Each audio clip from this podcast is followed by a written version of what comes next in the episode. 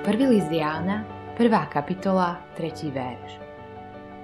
Čo sme teda videli a počuli, zvestujeme aj vám, aby ste aj vy mali spoločenstvo s nami.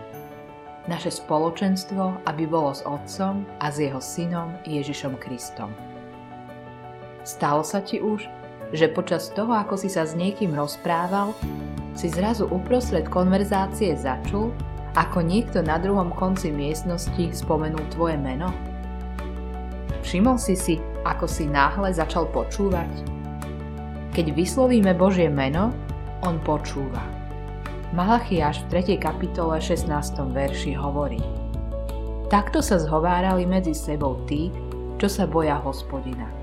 On to pozoroval a počul a pred ním bola napísaná pamätná kniha pre tých, čo sa boja hospodina a ctia si jeho meno.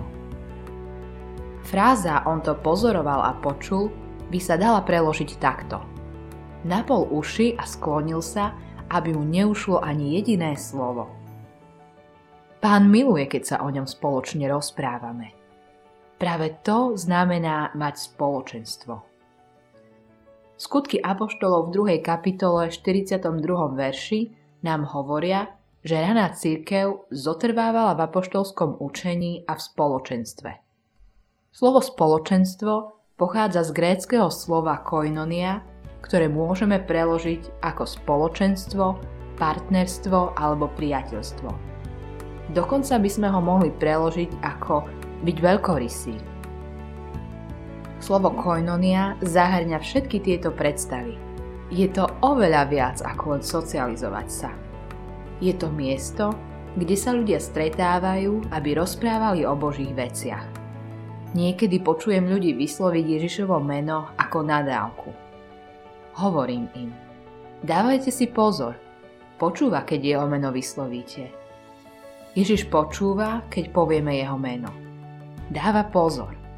Počúva aj vtedy, keď o ňom hovoria jeho deti a stretávajú sa v jeho mene. Miluje, keď sa o ňom rozprávame. Počúva, keď vyslovíme jeho meno. Spoločenstvo znamená modliť sa spolu. Znamená to spoločne slúžiť. Znamená to spolu dávať. Znamená to spolu starnúť. To všetko je súčasťou spoločenstva. Spoločenstvo s Bohom a s jeho ľuďmi patrí k sebe. A ak sa ocitneš mimo spoločenstva s Bohom, čoskoro sa ocitneš aj mimo spoločenstva s ostatnými veriacimi.